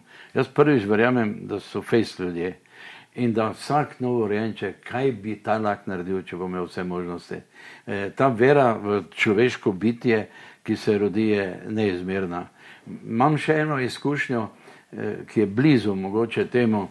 V, ko sem bil predsednik pisateljev, mi nismo bili v nekem, še ni bilo društev na ta način, smo mi pripadali pod SZDL, eh, recimo eh, PEN center, ker je vabo ljudi iz sveta, ne, pa niso hoteli društvom pustiti, so bili, od njih smo dobili denar, pa njim smo morali poročila pošiljati. Pisatelji, likovni, filmski, ki so imeli povezave po svetu.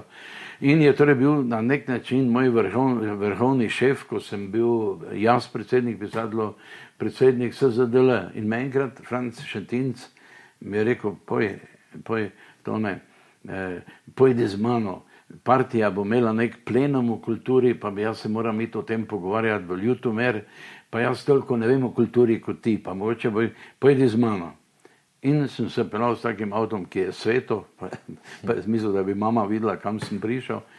Ampak ko so se vračala, ne, vse je bilo zelo zanimivo, mi je rekel, ja, to ne, a si videl? V enem ljutomeru, v eni prlekiji, kako so ljudje pameten postavljali, pa zdravo postavljali. Mater, sem pre... pa sem jaz rekel, predsednik, kaj vi mislite, da imajo drugače zavihane možgane kot Ljubljani med Miklošičevo in Preširnovo? Torej, jaz, če se nekam, pre, pa se kar naprej dobivam potrdila, če grem prek morja na Koroško, zdaj v enem domu nekaj sodelujem, srečam toliko pametnih ljudi, tudi bolj pametnih, bolj kot jaz.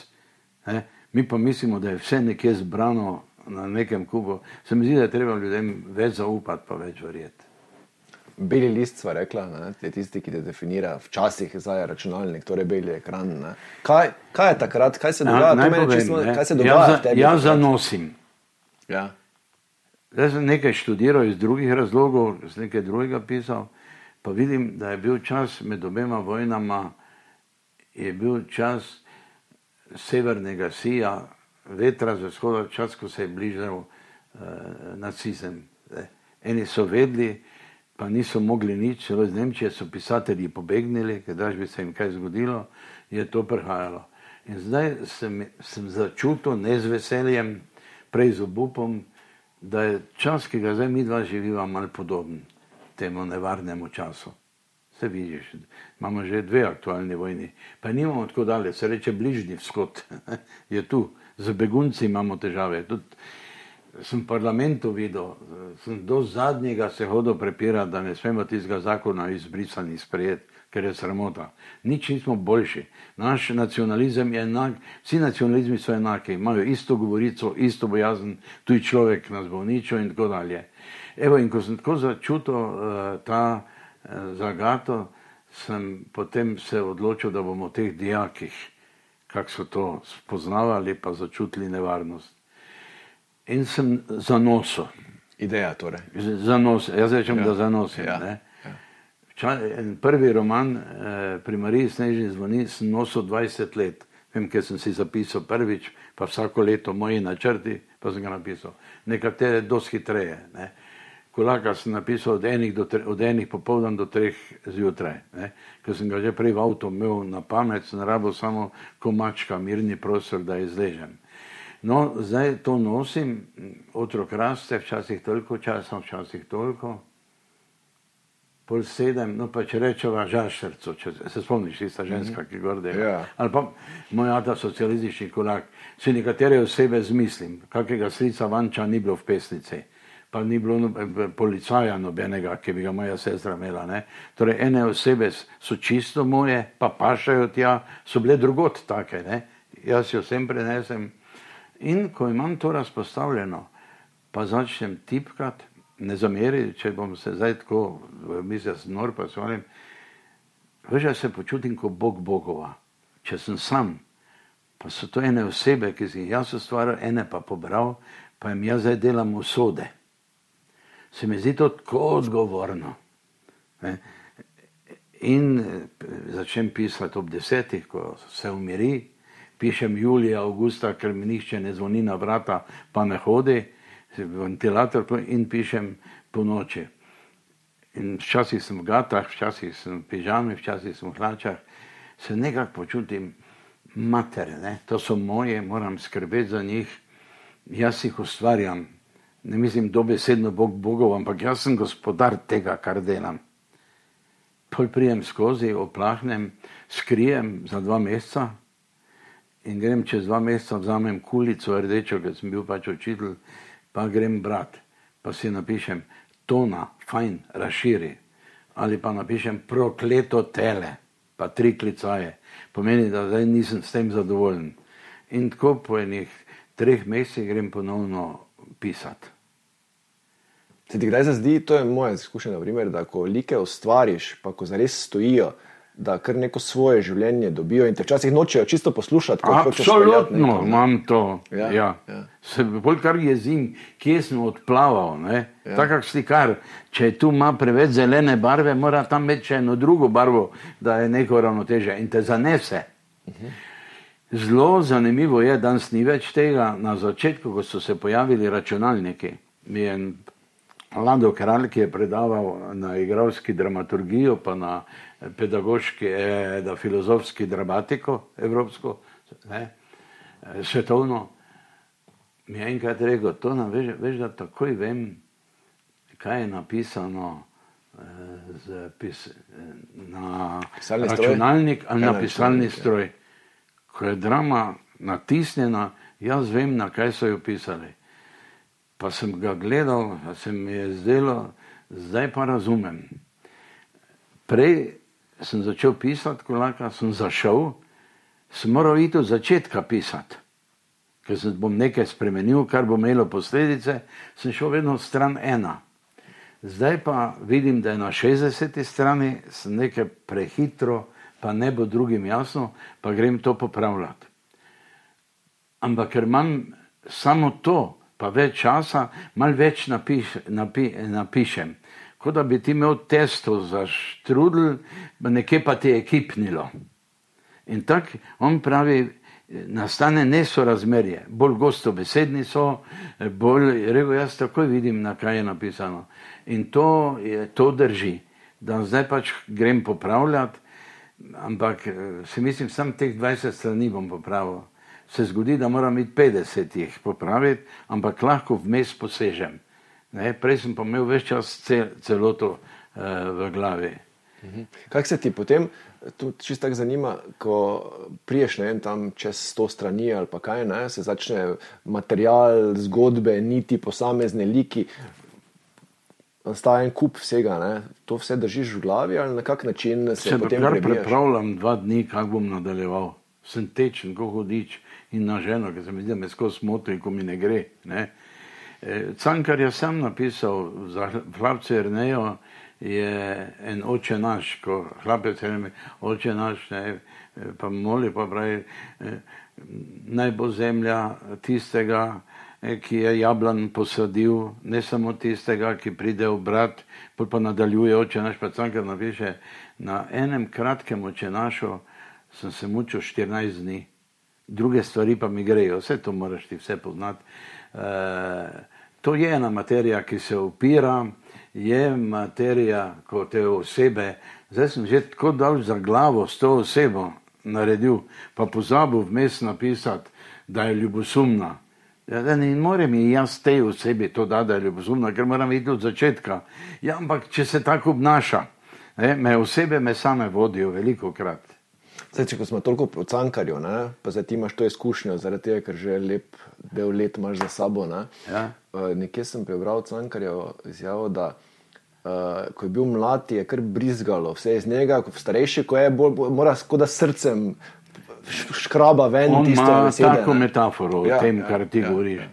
Uh, on pravi, v vsakem srcu imamo kamrice, ki so zaklenjene z vrati, veliko kamric. Je kamrica, ki jo v fini družbi jo izpraznim, pa povem, kaj se mi je zgodilo. Pol je kaka, ki jo lahko povem sam prijatelju. Pol je, so kakšne stvari, ko odprem novo, kam, samo tistemu, ki mu res zaupam, pa je moj človek, pa ga imam rad.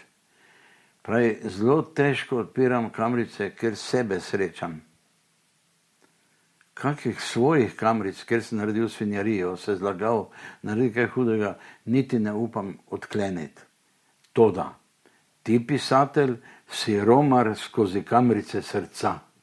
Ne smeš se ustaviti pri nobeni, niti najtemnejši, če hočeš izslikati človeka. In jaz moram reči, da se tako približno počutim. Sem pa sem videl, da ti tudi, tudi razumeš eh, to reč. Ne? Eh, tu ni švindla, toliko bom povedal, toliko pa ne. Bolj me še ena pisateljska izkušnja čudi, eh, recimo, jo lahko povem na kolaku, primer, pa je pa jih veliko. Et, V kolaku imam primer, da nekdo na črno kolje, mali trnovšek, zato ja. je bil črni zakol. Ne? In se spomnim, da je nekdo enkrat k nam prišel, ki je šel kravo po noči kupiti. Pa ker se je bal, da bi ga kakšni oznovci ujeli, je prišel k Ateju, pa mu je dal baterijo, rdečo pa zeleno, Franček, pomagaj mi, no, jaz moram tisto kravo z pesniškega dvora v gačnik spraviti. Idi ti spredaj, pa če bo kaj hudega, mi je rdečo luč posveti. Ali pa nekaj začni pet, da bom vedel. Ne? In pol jaz spomnim, da ona dva greta po kravo, pa on, on tudi kravi, kar je bil tudi resničen primer, eh, obuje škornje, da se ne bi parkli videli, ker je snežilo. Obuje škornje, ki jih obrne obratno, da zgleda, kot da je nekdo v škornjih šel od hiše. Mm. In ker je to nekdo delal, so njegovi otroci to videli, v filmu se, hvala Bogu, to ne vidi tako razočno, v komediji je pa napisano. Sicer govorijo ne, o tem. In so prišli k meni in so rekli, partli, če bem ti Boga, ti si zdaj pokazal, da je moj oče se lagal, pa da je na črno uh, živino gono, te bomo dali na sodišče. Pa jim jaz rečem, kaj sem jaz to naredil? No njega se jezite, ki je to delal, ne pa na mene. In je to, da če napišeš resnico, se ljudje na pisatelja jezijo, ga tudi tožijo. Seveda ne smeš blatiti ljudi, ne, vse je neka norma. Ne. So tudi stvari, ki se ne napišejo. Ki če jih veš, pa so potomci še živi. Ne? Uh, to si imel tudi kar nekaj težav pri vdovstvu Karoline Žašle? Zlasti. Zdaj, ja, eden prišel na dom z tremi ljudmi, da me bojo narezali. Ne? Pa še moto se je. Ne? Ampak se je videl noter. Torej, na pisatelja se je zdijo, če je napisal resnico, na tistega, ki pa je to povzročil, tistega bi pa zaščitili. Ne? Zato imaš te tožbe. To sem zelo presenečen, da ne vidijo, ne se nam je zid, se nisem jaz vkradil nič. In tvoj stric je vkradil, je benti. Na njega se jezi, tako da vse mogoče pa če živimo. Če se vrnem do Dostojevske, je rekel, pravijo, da, jaz, da so moji romani prefantastični. Ne? Vam zdaj povem, ko je že bil star, karkoli mi blodi po glavi, vsa fantazija, izmišljije, niso nič primerjavi s tem, kar življenje v resnici nosi.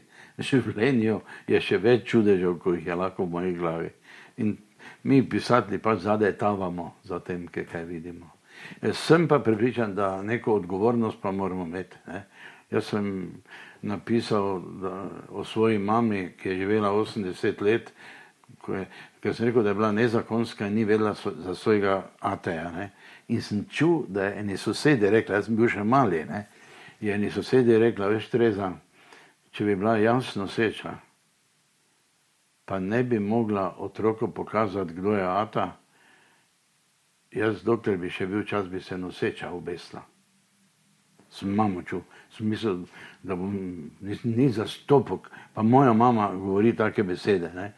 In pol, pol pa uh, sem šel na morje z nekim uh, delamarisovim ribičem, ki je bil 17 ribičev, gor je šel sardele loviti, mene pa to zanima, pa sem vprašal, če la grem zraven na komandi, pa so mi rekli, pred tisto postajo, pred tisto ladjo stojite drugo dva in drugo jutro stojim, grem gor, je bil en kapetan prijazen, pa jaz rečem, ne vem, če so vam povedali, jaz sem Tone Partlič iz Sladkega vrha, in so rekli, da je mlajši od vami. On pa mi reče, vizoli. Jaz sem pa Kozbekov poldek z Radunskega vrha, pridite, ne? se mi je že to zdelo tako smešno. Pol pa sem z njim pelal, eh, sem, eh, on je imel krmilo tudi, sem poleg njega stal pa rekel, sem čul, da ste pisatelj, napisal sem ščuke, pa ni do takrat, pa sem bil, so, so vedli za mene. Rekel, o meni bi vi morali napisati roman, o meni. Mene je moja mati na Britofi rodila. Jaz sem rojen na Britofi. Mama je imela že štiri nezakonske otroke in se je šla v besed pred porodom. In župnik jo je videl od župnišča, da je šla na zid pokopališča in vzela štrik, ga obesla na jabolko. In ko je preletel, je prerezal, pa je se ubila s tem, da je padla z glavo po robu groba ženske so pa mene rodile. Mi je tam govoril kot svojo, pa se mi ni zdelo, da se dela, ne? kot svojo žensko. In potem sem jaz tej svoji junakinji, ki je tako rekla kot moja mama, dal, da se gre na koncu obesiti. V, na Mariji Snežni izmišljija, seveda, nekje drugod se je to zgodilo in da je tam pokopana. In med kojimi deset let, prvi krat me kliče ena moja sošolka, to na, se spomnim, sem hodila s tabo na učiteljišče, kje je zdaj pokopana tvoja mama na Mariji Snežni. Jaz sem penala 40 učiteljev eh, na ekskurzijo, da jim bom pokazala, kje je to. Bilo je ime Marta. Pa sem rekla, ja, Marta, če si učiteljica slovenščine, no.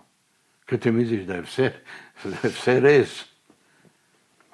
Kaj zmislil si si, zlagal si se, ja pa nisem se zlagal, v moji prozi je to resnica, kaj ni tu pokopana, Jezus, kaj jim naj rečem. E, to pa me je naučilo, koliko ljudje jemljajo za res. Ampak to je en tak zelo velik kompliment, ja, iskrenosti pisanja. Ja, ampak po drugi strani sem, sem odgovoren tudi v dobravce, da jemljajo nekateri či za res. Ne, ne, ne moreš biti luftar, pa kaj nekaj pisati, se meni zdi. Poslušaj, jaz ti govorim, kaj bi rad dosegel. Po, ko sem ti rekel, da se počutim Bog Bogova, ko pišem, niti malo, jaz hvala Bogu nimam sploh te lasnosti. E, s tem pa ne mislim, da je nekje par nas, pa da sem jaz na vrhu, pa sem Bog Bogova. Jaz znotraj svoje materije mogoče bom preplezal deset odstotkov tega prnasa. Ampak jaz ne mislim na to, kje je moje mesto. Absolutno ne, bo, ne boš, me ne zanima. Ja, jaz vem, koliko je drago boljši, pa smo lahko fauš ali pa ga občudujem, ker je moj prijatelj, pa drugi. Ne. Jaz ne, ne, me ne zanima. Tudi če bi srečal neke ljudi tam, ki si zdaj ti doma v soseščini, ne, pa bi kdo rekli, Parlič, gre pisatelj, je prišel. Jaz se ne počutim pisatelj. Jaz se počutim kot nekdo, ki vozi lokomotivo je mora, to in je to njegovo delo se mu mora cel posvetiti, moje delo pa je zdaj, da pišem in moram biti koliko se da korekten. Da bi pa jaz zaradi tega se razlikoval od te tvoje gospe, ki ti pomaga, pa ki me je maskirala, da sem jaz nekaj več, ker ustvarjam, ona pa ne ustvarja umetnin, to tega pa absolutno nimam. Pa so taki pisatelji, moj dober prijatelj Tone Kunter, ki je z velike, ki več čas že piše v glavnem žalostne pesmi o zemlji, o kmetih in razočaranih. Njemu se, jaz ga doživljam tako, njemu se zdi, da je odgovoren tisti pokrajini, da je njihov glasnik, da mora to celo drago ima mal tega, da pove zadnjo resnico, pa če ga kdo eh, krivično ali pa mim grede zavrne, se razsrdi kot Zeus. Ne? On poskuša dati resnico nekega časa. Torej, jaz nimam tega občutka, da delam nekaj posebnega. Se počutim kot ti, ki delaš svoje delo. Hvala Bogu. Ampak sploh ne vem, če mi kdo reče, joj, to je naš pisatelj. Ja, kaj? On, njej pa lahko rečem, to je naša najboljša kuharca. Ja, jaz mislim, da delam neko delo, ki ga probam ne, narediti tako dobro, da bi me ti upazil, pa kdo. Drugač pa ni, nimam tega, da nekaj delam. Tudi ravno včeraj sem bil nekje na intervjuju vprašan, eh, ste dobili veliko priširjeno nagrado, eh, kaj vam pomenijo nagrade, pa sem dobil še Levstikovo, pa gladar in ni važno. Vse je bila dijakinja, ne? pa sem rekel nič, pa ni res, da nič. Ni res, ne? sem bil vesel. Priširjeno nagrado za komedijo sem prvi, ki jo je v Sloveniji dobil, je s tem in žanr in tudi meni so neko čas izrekli.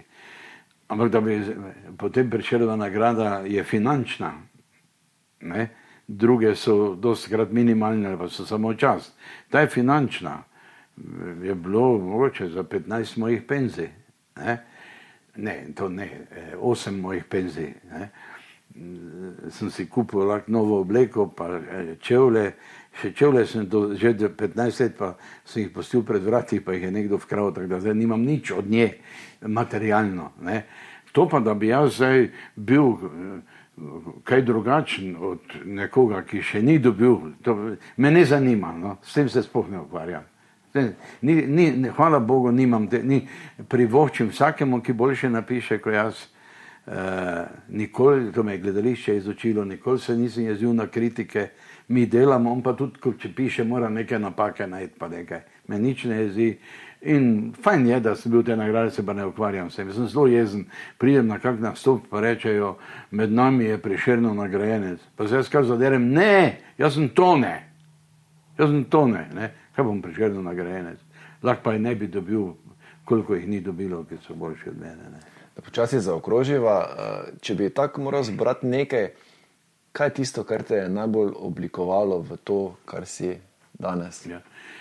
Najprej moram reči, da ko pišem, vedno pišem z istim žarom, z isto ambicijo, najboljše napisati. Eh, ne vem, a pišem dobro eh, komedijo ali slabo. Ne, to kasneje zvem eh, od zunaj. In če me kdo vpraša, katere so bile neuspešne, še pa če rečem, moj ata socialistični kolak, ki so jih igrali v 60-ih gledališčih po Jugoslaviji, mi je to neki znak, najbrž je, te pa to rečem ali pa šestkrat so mi ponatisnili otroško knjigo, hotel sem prijeti sonce. Sam pa ne vem, ker so ono, ti imaš tudi eh, otroka, ki bi bil lep, pa en otrok, ki bi bil malo bolj suho nogico, bi imel oba enako rad, mogoče onega še bolj. Tako da jaz eh, s tem se ne ukvarjam. Če bi pa torej rekel, kaj me je po mojem vseeno oblikovalo, kakorkoli bo izgledalo patetično in da se duvam in za nekatere nesmiselno, bi rekel, celo na prvo mesto knjige. Boljši pisatelji, kot sem jaz in ki sem jih pazljivo bral, klasike. Drugo, nedvomno mama, ki je imela za to eh, posluh. In zaradi tega, eh, če se je kaj nepomembnega zgodilo, da se nekaj zlomo ali kaj je rekla, prokleti trotl, pa je to ni notranje. Medtem ko je bil Ata nesrečen, če je kaj zlomil, pa brat, ne, so se bolj dram. Se mi je zdelo, da imam od mame prvič, očitno je morala nositi neki talent sebi za, za literaturo, če je znala to na pamet. Pa še enkrat rečem, tudi razumela je bistvo, ko ne razumejo hitro. Si. Torej, družina, družina in kakorkoli bo izgledalo patetično, tudi moja družina. Črka je igralka eh, in potrpežljiva in razumeveča in skromna žena, ki je bila kmečka šči, pa sva pač pa nekako prišla slučajno skupaj, polje profesorica geografije, pomeni se tudi lahko veliko z njo pogovorim in tudi bere, skozi bere. Zdaj sem v prepirih z njo, ker že nekaj časa bere te slovenske, ki kriminalke pišejo, seveda, Saj kriminalka mora biti prav zgrajena, drugače ne, je, je, so neka pravila, 28 pravil je bilo napisanih, ne, 8 pravil 28, 1928 leta, da recimo ne sme biti ljubezenske zgodbe notri, ne, potem v eh, kriminalki ne sme biti samomora, ker pol si te, ki iščejo, Evropa in tako dalje. Torej so neka pravila in zdaj vidim, da Milka to malo bere toliko kot druge knjige. Včasih si je dal brat rokopise, skoraj zmiraj tega zadnjega veter ze vzhoda nisem dal, vendar me je tako razveselila in ker sem ti že rekel, da sem opisoval situacijo med obema vojnama in sem pa Maribor, sem videl, da pišem skozi zgodovinsko kroniko. Sam sem spoznal to nekje na polovici, sem mal popravil nazaj računalniško, potem sem pa upisal dve ženski majstrovo ženo, ki smo tu, imamo v njej zelo napačne predstave, bila intelektualka prvega kova, lepa na fotografijah. Imela je pa debela očala, neurejeno obleko, je on rekel, pa zrihtaj se, kot da bi za nalač hotla postiti fotografije, na katerih ni lepa, kar mi je tudi zelo pred. Torej sem njo opisoval, kaj je biti žena generala, kot ti nič ne reče Marica, ampak si generalova vdova. Ko je prvikrat urejala pokopališče eh, za 1. november, so prišli majstrovi borci in rekli: Ne, ne, gospa, pol vaših rož stran, pa sveč, on, mi bomo jutri tu imeli proslavo, torej niti mrtev ni bil njen, če tako rečem. In sem nekako hotel napisati usodo ženske, ki 4-5 let pride v veliko stanovanje, pa je sama doma, med njegovimi uniformami in knjigami. Ne. Sem nekako to poskusil razumeti, pol pa še eno Nemko, ki je tu ostala, ko so drugi odšli in na koncu naredi samomor. E, za majster bo kar precej drži, to pa na pol. In je žena, ki je prej ni prebrala rokopisa, brala v spalnici, pa sem čul, da, da pa je prišla ven, pa se je jokala. Rekla, pa kaj si naredil, da ona ženska z psičkom se vtopi. E, me je tako potolažila, da je torej knjiga vseeno malce čustvena, da, prime, da ni samo zgodovinska analiza, po mojih močeh, saj nisem zgodovinar, e, da seže do srca. Ne? Uh, sem bil tako hvaležen in moram reči, da bi najbrž, če bi imel bolj tečno ženo, bi manj napisal. Vse soze ali pa smeh so verjetno najboljši kompliment. Uh, je, jaz sem, imam še eno, če, izkuš, pač, če me predolgo uredite. Mene, sem prej govoril o Romeo in Juliji, ne? Ja. o Sarajevo, se spomniš, pa s tem končajva. Uh, me je nek večer poklicala ščerka, igravka v Kopru. Mrila, Ata, si ti že kdaj čul za Sarajevska Romeo in Julija? Sem rekel, seveda, Admira pa Boško. Pa kak si to čul? Ja, pa sem takrat živel, pa vsi časopisi so pisali. Ejoj, jutri pride en slikar, najboljši, še zec se piše, pa je pobegnil iz Sarajeva v Milano, pa ima tam veliko galerijo in je uspel, kot se reče. Bo imel razstavo na v auditoriju, pa v starem gledališču Piran, je naslikal sto slik z naslovom Objem, pa je naslikal Sarajevska Romeo in Julija. Ona, ki je bila v svobodnem poklicu, je rekla, mene so poklicali, če bi nekaj povedala, najboljše monodramo in dobim recimo tisoč evrov. Pa sem rekel, ja, mojca, to se eh, v treh dneh bi morala dobiti, ker čez en teden imam nastop Pa je rekel, mojca, pa vse se to ne. Res pa je, da sem jo nosil v sebi.